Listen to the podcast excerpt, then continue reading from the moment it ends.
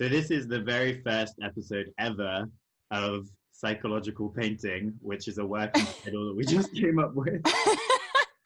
I'm really happy to have uh, with me for the first ever episode, first ever guest is Fred, who's on Instagram as Fredagni. So Fred is a multi-talented creative doing circus, performance, uh, fetish-related performance, went to art school for painting, um, all sorts of different things. And we're going to be talking about about Fred, about their creative work, and then go into a mental health topic, the psychological painting part, uh, which is going to be about uh, di- family relationships, difficult family relationships, and how Fred's been navigating that, and and a bit more. So, Fred, thank you for being here. Hello. Hey. Hey. Well, technically, I'm not there. Where are you? I'm kind of in Thailand, uh, which is pretty nice. I have some goats in my backyard, and um, the pollution's really great. Well, thank you very much for braving the air pollution in order to talk to us today. And I'm sorry that Thailand is the paradise. It's Although okay. that It's a fight I have to deal with every day. another reason to wear a mask as well. Yeah, you know, uh, Thailand wearing masks before it was cool. You know, it's Yeah. a thing. Ahead of the yeah, it's oh Corona. Yeah, we're already prepared for it. I think it's actually why Thailand's got so little cases for it because it's kind of at least here in the north, it's quite normal. And I Yeah, think that's like there's a lot of there's a lot of jokes going around about painters and about how painters are constantly in quarantine isolation all the time anyway so nothing's really changed for us we're just at home alone painting so it sounds like it's similar for thailand like they're kind of over there like what are you talking about everything's normal yeah, I- I mean everything is normal kind of here. It's there's less restaurants to eat food from, but the world's pretty chill. And there's like a curfew, but I'm still in a village, so the policemen are pretty chill about this. I think. interesting and you're in thailand for circus right Originally, yeah. So there's like a large community here um, of flow artists. Uh, if someone doesn't know what flow art is, basically it's like circus art but with props, like it's prop manipulation. Uh, and the main theme here is like there's a really good space uh, for people to come and play in um, and have an audience. So you can actually perform here with medicine circus. Um, something that a lot of people have worked like build and I began to be part of like last year when it's really starting. Uh, people come and go um, and shows get built and it started off just like a group of people just like jamming and like people would come and watch and now it's like a a proper full on show you know like there's actual acts and there's like a setup and there's like an MC and there's And yeah, it's, you it's really there? beginning to take shape. how many of you are there Well, that's the thing. It kind of keeps changing. Right now, here, the people that have stayed here, so that's actually kind of the cool part. You know, the world's been closed down, and we have this community here. Uh, although the circus part is obviously not going on because social events are closed down. Uh, there's probably like 30 of us here, so it's it's a nice um, place to be to be surrounded with people that do very similar stuff to what you're interested in. what is your circus practice like which which circus skills you do what other kind of creative things you do Uh, I mean, everybody does fire. That's the main thing. Um, I guess my main prop would be kind of hoop and double staffs, um, and then I kind of dance. This is not really a prop. I use like hand torches and stuff, but um, I yeah, I have a show with my partner, which is a very nice place to be able to practice and like level up you know with an audience you start learning what the audience likes or not things will change and yeah but the, main thing is that you can be really creative and keep changing and playing with new things here How does it make you feel when you're doing the circus flow? Do you get the psychological flow when you're doing it? um yes and no it's very it's very up and down i don't think i think it's a bit like i guess meditation sense like every time that you meditate you don't actually necessarily meditate. You know, you might just get brief moments of it, but sometimes you really get it, and you're like, oh yeah, that's really worth it. Mm. Um, I feel like there's this unspoken side of it that people don't really talk about. It's like it's not you just get into the flow. There's a lot of training, you know, that really should be involved in this. Um, but for me, dancing usually gets me into the flow, like non-thinking, just movement that I feel confident in and stuff. That that feels very flowy. That's great. I like. I just got a pole for pole dancing, and I started doing dance classes before quarantine because I think there's really nothing like being in your body, and I think it's so different to other creative practices because you're getting that the joy of like sport and exercise and moving everything. It Really like. But I really think it brings together like mind, body, spirit in such a wonderful way that I've like very late in life come to see the magic of dance yeah i i very much feel this like a a difference when you're performing to when like you're playing just by yourself sort of thing. Um i definitely get a big high also out of performing. But this like getting out of your out of your brain a little bit you know like this peace thing and like getting into your body. Yeah i think anything can fulfill that as long as there's some kind of movement. Another thing that you do that I would describe as creative that I think is really fascinating, and to me it, it influence seems to influence how you live your life is uh, on online you're always asking these really deep but sometimes quite silly philosophical questions of people and it gets a lot of engagement like just uh, you asking these like various questions about life and it's something that I don't see a lot of people doing is using social media as a way to deep dive into this into those kind of conversations. Yeah, yeah. For this, this is really playful for me. Uh, I definitely enjoy diving deep into topics and conversation and stuff. But there's always the downside that a lot of other people don't enjoy this, uh, and it can be like quite threatening. Um, so I decided instead of just like making statements uh, about things, it would be better to just like ask people what they think um, about these things. And I I started to do this on social media because I'm sure like every single human's got to one point and it's like, I'm just gonna delete Facebook. It's just full of shit. I don't even like using it anymore and stuff. And I was like, am this kind of point. And then somebody said to me, it's like, well, I just use it how I want to use it. And it's like so simple in the sense of just like oh yeah i don't have to do excuse me uh, what everybody else is doing. Something like what do i actually want? I'm like oh i want interaction between all my groups of friends that come from very different aspects and i want interesting conversations to happen from here.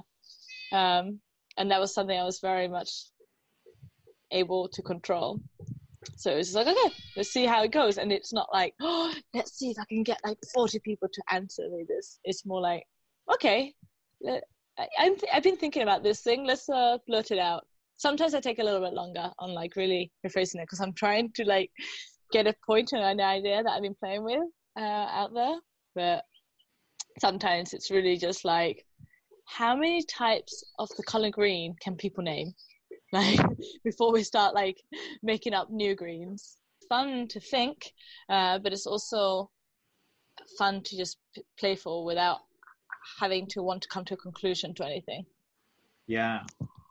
Yeah and i think it's that mixture of the of the deep and kind of intellectual with the silly playfulness that i see in a lot of what you do and that's that's very strongly comes through the questions but also. A lot of the like some of the performances you used to do would kind of mix a silly playfulness with a sexiness. Like I'm thinking of a clown, a sexy clown. Yeah, I definitely like those two. Yeah, yeah, yeah. I feel like nothing should be taken maybe too seriously. Yeah, at least, definitely feel like that about my questions and in my performances. It's just, I guess, there's just a natural part that just comes out of me. I'm like, oh, play and silliness. Yeah, and I feel like kind of like in stand-up comedy, by using the vehicle of playfulness and, and jokes or silliness, you can actually get to some really difficult topics to talk about because if you just went straight the serious route then it's quite it can be quite quite difficult for people whereas i feel like comedy or silliness you're able it's like a it's a safe door to enter into something like that yeah i think it's very much about how you make people feel about this certain topic. You know it's like it can be deep and painful but also if you get the chance to look at it from a different perspective where you kind of laugh at it but you realize like oh wait i this is also a valid point um, then people become a little bit more open-minded because they're not presented with this you know full box of negative emotions hitting them in the face it's not like this is always going to be negative hmm. that's interesting i feel like that segues quite well into the what we're going to talk about in terms of mental health um, difficult conversations. Let's move on to a difficult conversation. so, difficult family relationships, and for you, that's been your relationship with your birth mum. Um, so, I want to yeah. throw it to you to uh, begin. So, tell us a bit about that. Um, I guess it kind of starts with her having a difficult life. Um, you know, she was uh, into drugs for a long period of her life. Um, and this obviously caused various difficulties. And then she had me quite young. Um, and she also grew up in a in a country that was like much more conservative in Spain. It was just after Franco. And so she was quite rebellious. And yeah, all of these things uh, make her maybe not the most suitable mum. I don't want to say a bad mum because she has also like a really great qualities, but uh, it's it's probably not people's idyllic picture of what like a parent, a supportive parent, should be like. Um, and uh, you can always take it back to like, oh, where does this come from? Why does she still taking drugs? Sort of thing. It's like probably her childhood and my grandma, her mom being like also having a difficult life and mm-hmm. going through a lot and having pain. And as far as I know, um, it goes back to my great grandma's great mother, grandma, yeah, great grandma's great grandma. So great great great great grandmother. Of just basically abusiveness of just going down the line, just passing on bad behaviors of survival that I guess were helpful in some kind of way, but really they're quite damaging.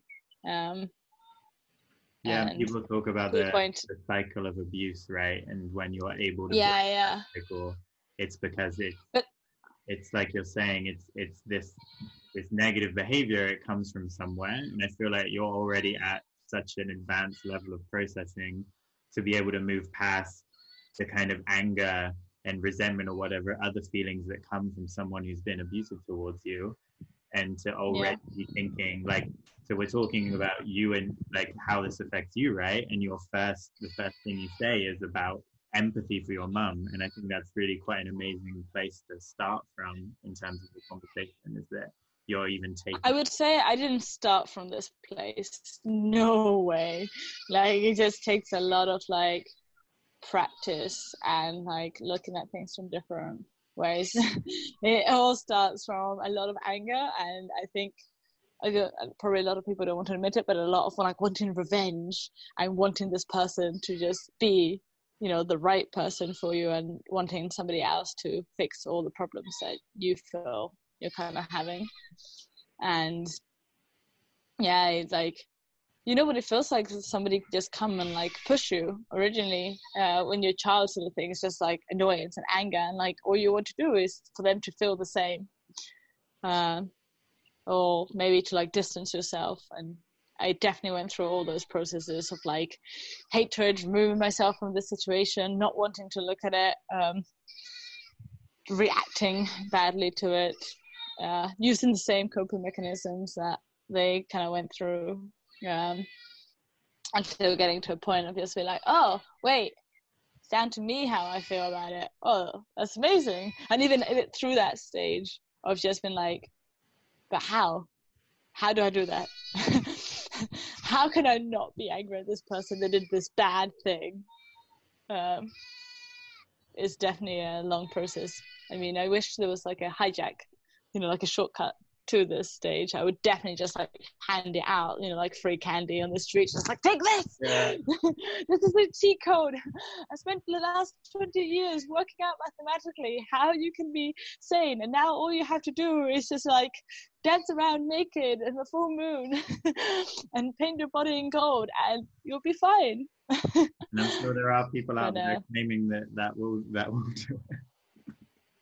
and I'm sure that kind of could work. You know, like that's the main thing. There isn't like a formula for everybody because everyone's individual experiences with like abuse is is so different from each other's, and I think that's what makes it really difficult to talk about because my experience with like an abusive family is very different to somebody's who might have like an alcoholic parent and i'm like oh yeah they're both drug abusers sort of thing and so there's those similarities but like one could be very mental the other one could be very physical one could be like really outwardly uh, expressed the other one could be very manipulative and like you know it's it's hard to to know what's the kind of right solution Mm. it's like any therapy um they say with like phobias there's like different ways of curing a phobia and one of them is like slow exposure therapy. The other one is just like diving deep and one finding out why you actually have uh, this uh, phobia in the first place. And none of them are like secure uh, to give definite results especially if you let's say don't go through the whole process which i think is very difficult for some people. And it's easier to just like maybe it's not worth it maybe it's okay i would just have a phobia of water for the rest of my life Yeah, so it's I just was- tough to kind of I decide was, I was thinking when you were saying, I wish that there was a, a shortcut, a cheat you could give someone. But to me, immediately, I think of therapy as being that's the closest thing we do have to any kind of cheat of the mind of a of a this tried and tested system. But even that, like you were just saying, it isn't it isn't perfect. It's going to be different for everyone. Things it might not work. People might not be able to stay the whole course. Everyone's different. So, um, but what do you think for you was what were some of the influential things that helped you on your like path of recovery? Um, so one thing that I think made a really good uh, impact on me was having good influences around me. So seeing good role models, um, having other people that I could see what things should kind of be more like. I mean, this definitely helped me at the beginning to fuel my anger of like, oh, you know, my parents shouldn't be like this. They're, wrong and they're bad and sort of thing. But first to understand it that okay, these things were kind of wrong. Um, the the second thing was like being at the right time to be able to confront it. Uh, because for a long time, you know, I wasn't really strong enough to just accept it. So it was easier to just push it away. So in my particular case, I just didn't speak to my mother um, for like four years because I was like, nope, it's like too shit. Like this is unbearably painful. I can't deal with this, so I'm just gonna run away. And is it the best tactic? Yeah, maybe not, sort of thing. But like, I definitely wasn't ready to do it then, and I definitely remember it being suggested over and over again. You know, like good influences in my life, sort of things. Like I probably should try and fix this. And fix this didn't mean like changing my mom sort of thing, but like changing my relationship and how I felt about her. Mm. Uh, but I was like filled with this like the world is unjust and it shouldn't be like this and like you know people should be responsible uh, for being better people and I shouldn't have to work to help them. Um, so taking my time actually uh, was kind of helpful. Would I have liked to like work through all of this faster sooner? Yeah, of course, you know, hijack. But uh, that was kind of helpful. And then, and then seeking help for myself, definitely therapy.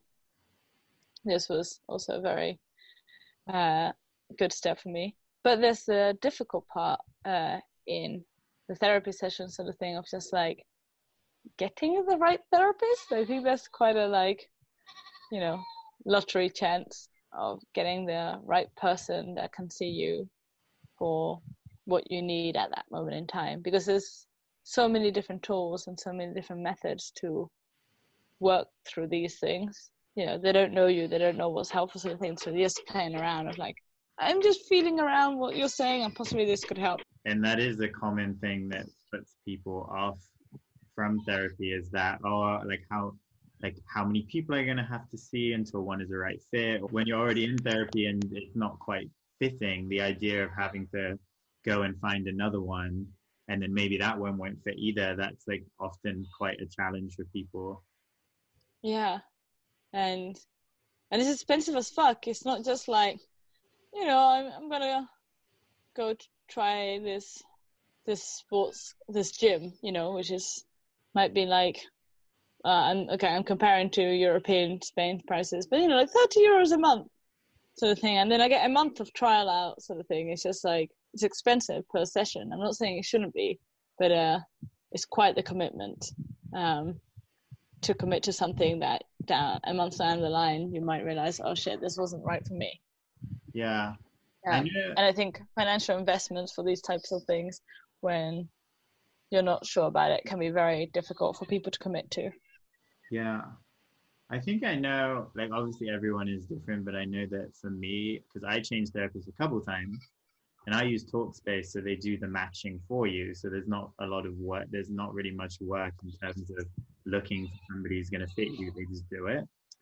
But I yeah. still, I still changed and I do get frustrated with one of the therapists that I had. And I remember at the time having these same reservations and thinking, like, oh, like the time and the money that it wastes and like having to catch up on the next one but like eventually i did find that the work that i did even with the therapist that was wrong we still did a lot of work that was then useful moving forward.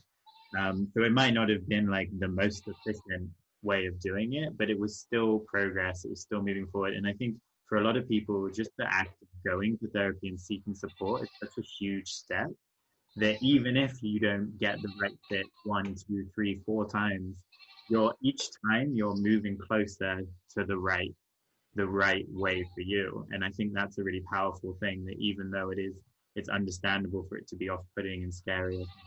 Really wonderful that people still keep moving forward with it. Yeah i think it's like anything you know like if where you're at right now is not working for you trying out different things it's just like you know you're trying to lose weight. You got to try a few uh, different methods of exercising or eating well or anything you, that is suggested to be helpful sort of thing to find out what actually works for you yeah you know this very rarely that you just like land across the the perfect solution first because i also went through like various uh, therapists through years and, and i had a huge gap of just like maybe seven years of just not going back and it was only something like a quite harsh um, uh, event that really pushed me off. Like, I really need to do this. Like, um, had I not had that event, maybe I would have never come back to it. Um, but yeah, throughout the the process of trying uh, and trial and error, you do actually learn something from it. It's not just like actually fully wasted time. But I think that's the belief system that your brain works from of just like wasted time and money this is stupid like nobody can understand me better than i can understand myself but uh, actually it's not yeah. that they can it's just like they're good at drawing a picture that you can then navigate because i know that you your we've talked before about your therapist currently you love her Oh my god, my therapist is the best human in the world. I, I have almost the worst problem of just like I want her to be a best friend, but also she's amazing, and I don't want to seek out another person to help me with these problems. Um, so I can have this person as a best friend. It's you know, great therapy problems. They're real. That's the yeah, other. Yeah, no, I'm Either your therapy isn't right for you, or they're so amazing that you like want to be their friend instead of them be your therapist.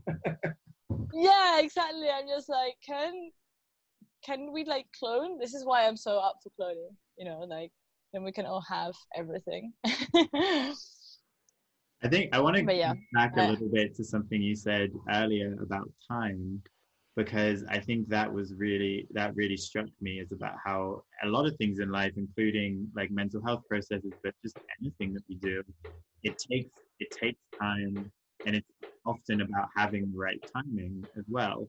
And um, I I think you said I wanted to call you call you back from because you had a critical word of yourself in terms of like how long it took you to reach to a point and i wanted to i wanted to be able to say like no don't criticize yourself for that like, everything comes at the right time but i can't remember what the word was but anyway um yeah i thought that was just I very very much agree on this. Of like, we all want quick, fast solutions, like this magical formula that, I want to just like give to everybody. You know, the hijack of getting there. Um, but no, uh, things take time and for a reason.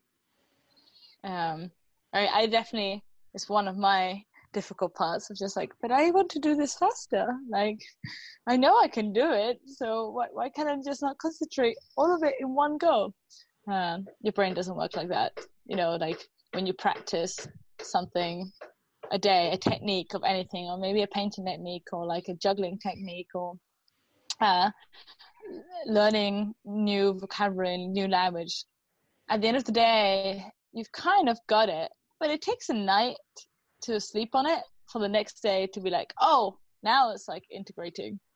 At least, you know. Um, Yeah, definitely. I think all the time about whenever I do have light bulb moment of development or recovery, it's always something that I've heard or read a million times before. The information is not new, but it's just that it's because of the right time, because of whatever's going on with me. Now it's being internalized. Now it's making sense.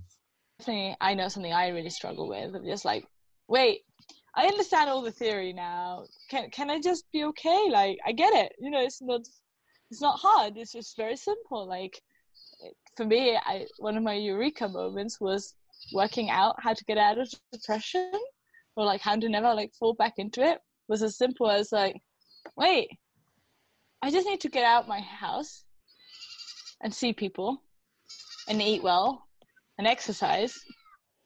But I've heard this a million times before. Like, what?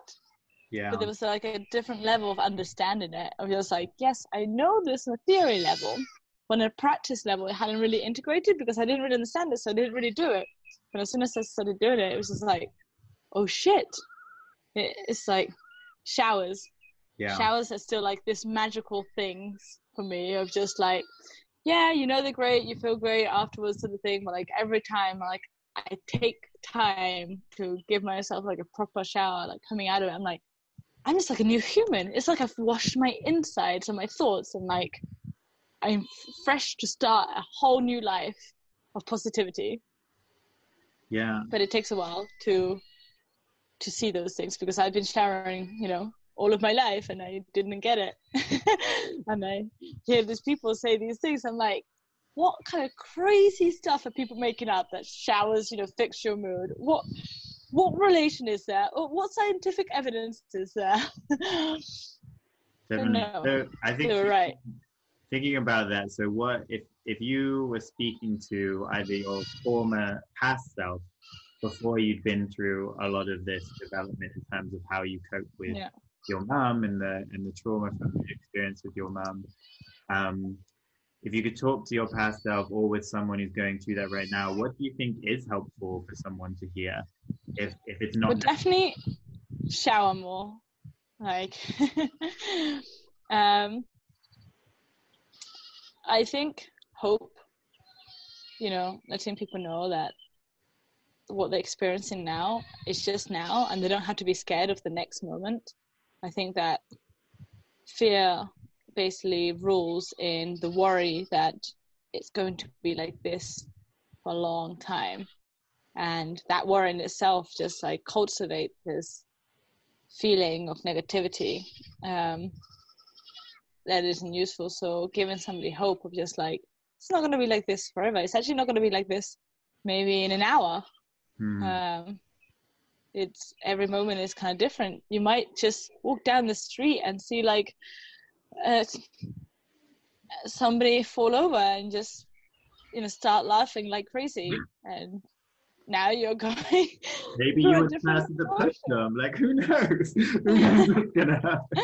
I didn't actually tone down my example for what came originally. I was like, uh, maybe that reveals a little bit too much about me. But then Germans have a word for them for this, like Schadenfreude. So Yeah. maybe we should accept that it's okay to laugh at other people's pain. And the just maybe the comedy smart. combination that we need. Yeah. No, I I, I knew Yeah. where you were going.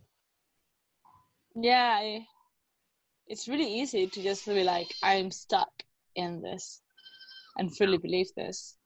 Um, and years don't have to pass by before you have your next happy moment. You could be depressed, but you could watch a stupid film and laugh. And if you co- become aware of that, it's like the first step of just like realizing, like, hey, I'm not stuck in this. I'm not this label. I'm not. Yeah. Yeah, I think it's that because I think uh, de- things can be very painful, but what makes them extra painful is the hopelessness of thinking that it's not going to end or it's not going to get better. That really Yeah. is the difference between something being difficult and something being completely crushing. I think. Yeah. I tend to separate it uh, between like pain and suffering. Like pain is something that you can't really avoid. You know, like if you uh, fall off while climbing a tree and hurt yourself, there's nothing you can really do about that. It's just it's like kind of painful. But if you're like focusing all your energy in there and you're like, ah, this is gonna go away, and you're fully into it, you're actually just like worrying yourself about how much is gonna hurt the next second. Um, Sam Harris explains this very well. That you know, it's just the fear of it continuing. That's actually the suffering part. The basis of it is like suffering is believing that you're not going to get out of this thing and is is fighting the pain of just like I shouldn't be feeling this. Uh, I don't want to be feeling this. This is uncomfortable. I want to move on from this. That's the suffering part, like you fighting against yourself. Where if you're just like able to just be there and be like, "Ow, this is painful. Um, okay, it sucks. It's okay. I can be sad about this." There's like a different uh, relationship with it being built about it basically you just like enjoying being in pain. I, I definitely feel like I go through this process a lot of just like if I need to cry and I'm like weeping and I'm screaming into my pillow, you know, I'm not like an emotionless robot. I go through this. But there's like an undertone voice of just been like, hey, I'm choosing to be here. It's okay. I need this right now. And Yeah. that is what makes it feel like I'm not suffering, that I'm just like living through this emotion that's like running through me, but it's, I'm in control of it. And I'm letting it out.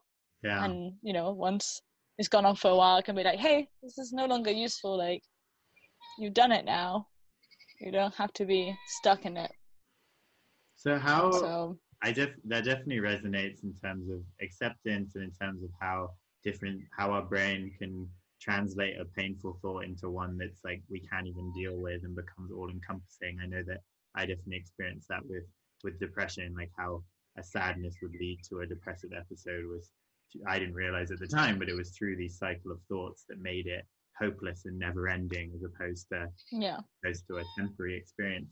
Um, I do feel that sometimes you can go through things that are considered very bad and terrible and be okay on the other side of it's not just you rejecting it, it's just your body hasn't processed it as unfair and unjust and it shouldn't happen. I think a lot of times trauma can be from that comparison. And I think that ties with like part of the healing process of just like, okay, that's what it is. You can't actually change what happened. You can only change how you feel about it now. hmm. And so sometimes that involves making you feel unhappy about the situation first and then realizing that you can be happy or at least okay with the situation.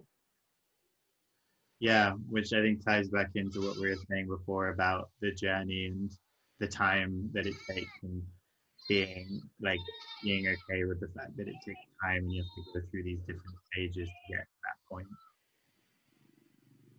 Yeah i think it's it's different stages sort of thing.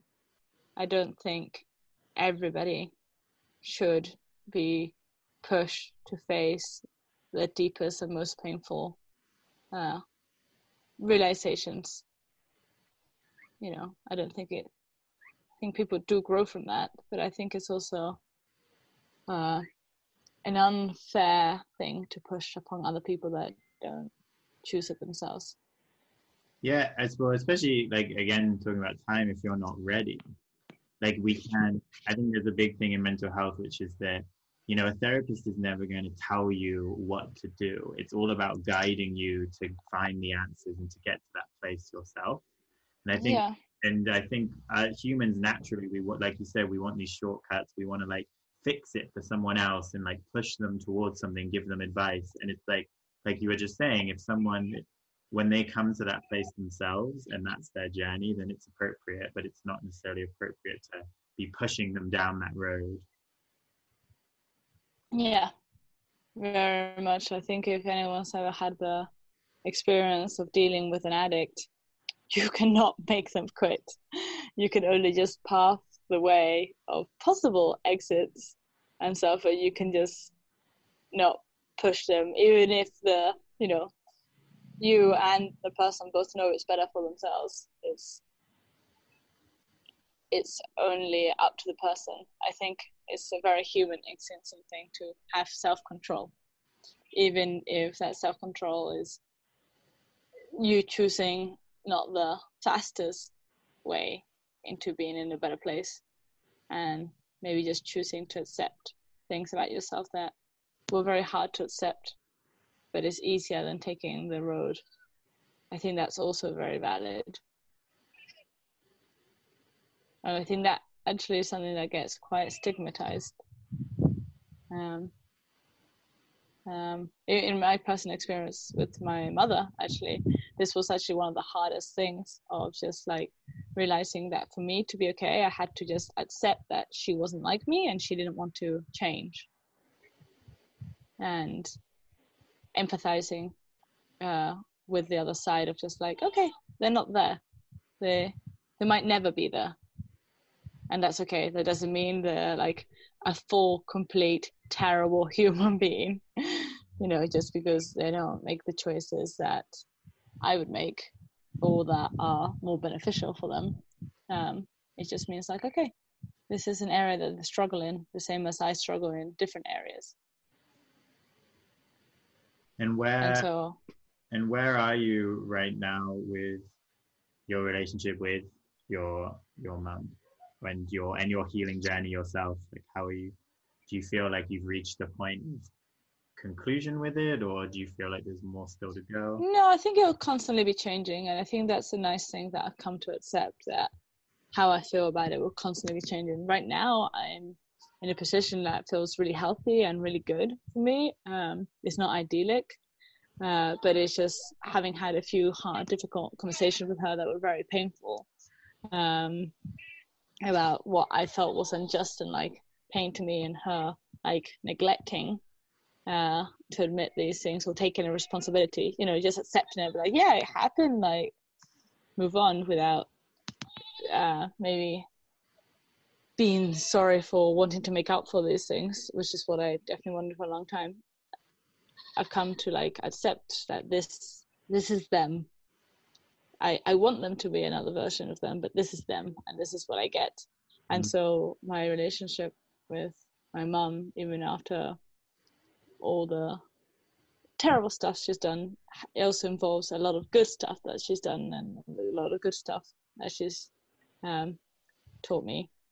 And so just be grateful for those stuff and not be too judgy of the negative stuff just be mm. like she became this human because of the life experiences she had and you know had i been her i would have made probably the exact same choices Um, so it's okay. She's not what I want her to be, but it's okay. Um, and so it's led me to a relationship with my mom of like less hope, less disappointment. Um, but it seems quite settled, very like chill. There's no, there's not so much expectation from me, and you know when she reaches above that expectation, it's like, oh, that's really nice. But there's also not much hope uh, on my side, uh, so there's not the the downside of just like, oh, she's let me down again. Mm. Um, for me, it's not the idyllic situation, of course. You know, I I think there's always this want of like this person was just a little bit better at this. This this would be perfect, which is you know a false uh, fallacy that we tell ourselves. Things would be perfect only if just maybe this thing was different. Nah. Yeah. Not at all. Um, so I'm pretty okay with it now. I don't feel emotionally tied to any of it. I feel a little bit like the Buddhist monk, like very distant from it, um, which also, in my worldview, is a little bit negative. Um, but it is uh, it's good for coping with how the situation is. Um, the truth is, my mother is not reliable, so I don't rely on her would I want to? Of course, it would be amazing, you know, like when shit goes down to have like that reliable parent, like I'm gonna be here to support you and do whatever. But it's not. So, okay, what can I do with that? Nothing. Just accept it, and that's kind of like a a very nice, chill place to be. Just like that's that. Yeah. That's so am I going to be in the state forever? I don't think so. But I, I couldn't tell you when the next stage is. You know, like just I like I couldn't tell you what tomorrow's weather is going to be like. Yeah. Um, but it no longer worries me, and I'm no longer in this like suffering state. Um, I'm very okay to experience pain because of it. Again, it doesn't worry me that you know one day she's going to do something terrible again. I'm going to be like, ah, why? But I think I also might not be in the stage of like suffering of like life is unfair. yeah. Just be like, okay, that was painful. Cool. Uh, what's uh, the next hour going to bring? It, it, makes me think of um, the idea of of looking after yourself and self care. The whole like put the mask on yourself before you can others. Is that and because what you were talking about before as well is about um, dealing with addicts is that it's like we can have so much focus of like their negative behavior and what they're doing and wanting them to change that people can forget to look after themselves. And it sounds like what you've yeah. been doing is really focusing on to take the focus off of her and onto you and be like how do i look after myself? How do i stop myself suffering? Yeah that's that's pretty much what I turned to because I don't have control over anything but me. And even me is difficult to control, I'm sure. Most people have had these experiences of like, I'm going to get up early in the morning and I'm going to be productive, for example. And then, you know, a week goes by, like, man, I had all intentions to do this and it didn't happen. What, why, why can I not talk to my brain a way it understands? I told you I'm going to do this. Why did you not do it? So that's already hard enough battle it's you know need to put more into you know like your backpack of this like journey in finding control of like hey, other people. that definitely resonates. I have no idea what's going on with myself in my own mind half the time let alone what's going on in other people's heads. You can also be a great example of how to do things in a more helpful way without pushing it onto other people. So I think it's great to focus just on yourself, but you're still dealing with the external world. And so knowing how to maneuver in this external world, it's also a good lesson to learn. Definitely. And I, I think, like you just said, being an example for people or people learning from your experience is something that definitely resonates with me. And it's one of the reasons I wanted to have this conversation is that it's like I and I said this before. It's it's not that we're we either of us are the experts in mental health or of trauma or of how to recover from it or anything. But this is your experience, and I want to thank you so much for being so open and brave and talking about these very difficult things and about sharing your journey. Because I think that even though everyone's experience is different, being able to hear your honest thoughts and account of what you've been through is going to be really wonderful for for people. Um, yeah. So I want to thank you so much for talking with me today and for lending your face to this painting that is still in the ongoing stages. yeah. I mean, there. there's quite the the task you got yourself. Let's dive into a deep, meaningful subject while painting and being funny. Like, pick yeah. two. Uh, yeah, I got two of them. The, the dangerous the painting, triangle. I got the painting and the deep conversation. Didn't quite manage the funny, but we'll, we'll work on that. yeah. the next time it will just be like comedic jokes and painting, or just end up like no painting and just fun conversation. Yeah. Fun, we'll deep, see. meaningful conversation. We'll see. This is a growing process as well, um, as everything is.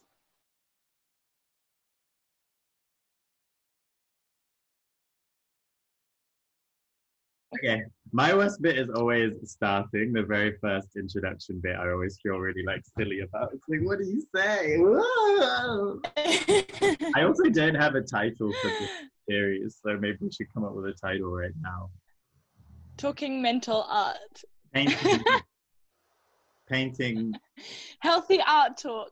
Like, psychological painting. PP. That sounds very trippy yeah, I imagine this is what exactly what people did. You know, like when they started Google, there's like a, load of people like us right now, but sitting in a room, and they're just like, Let, us name it Gothel. No, no, Poodle. No. My phone battery just uh, suggesting to me that it's low. Um, how how polite of it. I would just like to suggest to you yeah. it's low. It wasn't informative. That do you mind if I just yeah. let you know uh, uh, that uh, uh perhaps, possibly, there could be in the near future. so you have an English phone then? Yeah. Your phone is from the United Kingdom then, is what you're telling me? Yes. oh, sorry, sorry. Yeah, it actually is. I got a guy from the UK. There you go. That's but yes, uh, I think is that Calvin Harris' um, brother? Wait, so you... Sorry? No, I was just making a that. I was like, is that Calvin Harris's brother?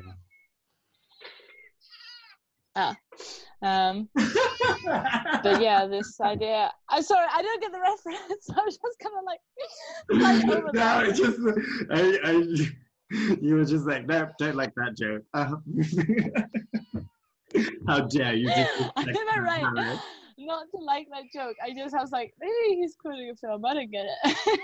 he's like a DJ. Anyway, let's move on. Let's move on. This isn't a comedy special. We're talking about mental health.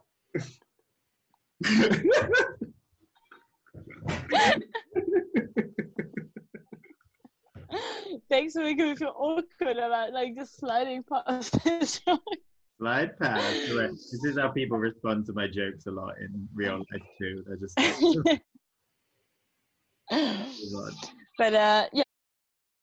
We're like talking about trauma can be fun. Yeah. Release your emotions. Ah.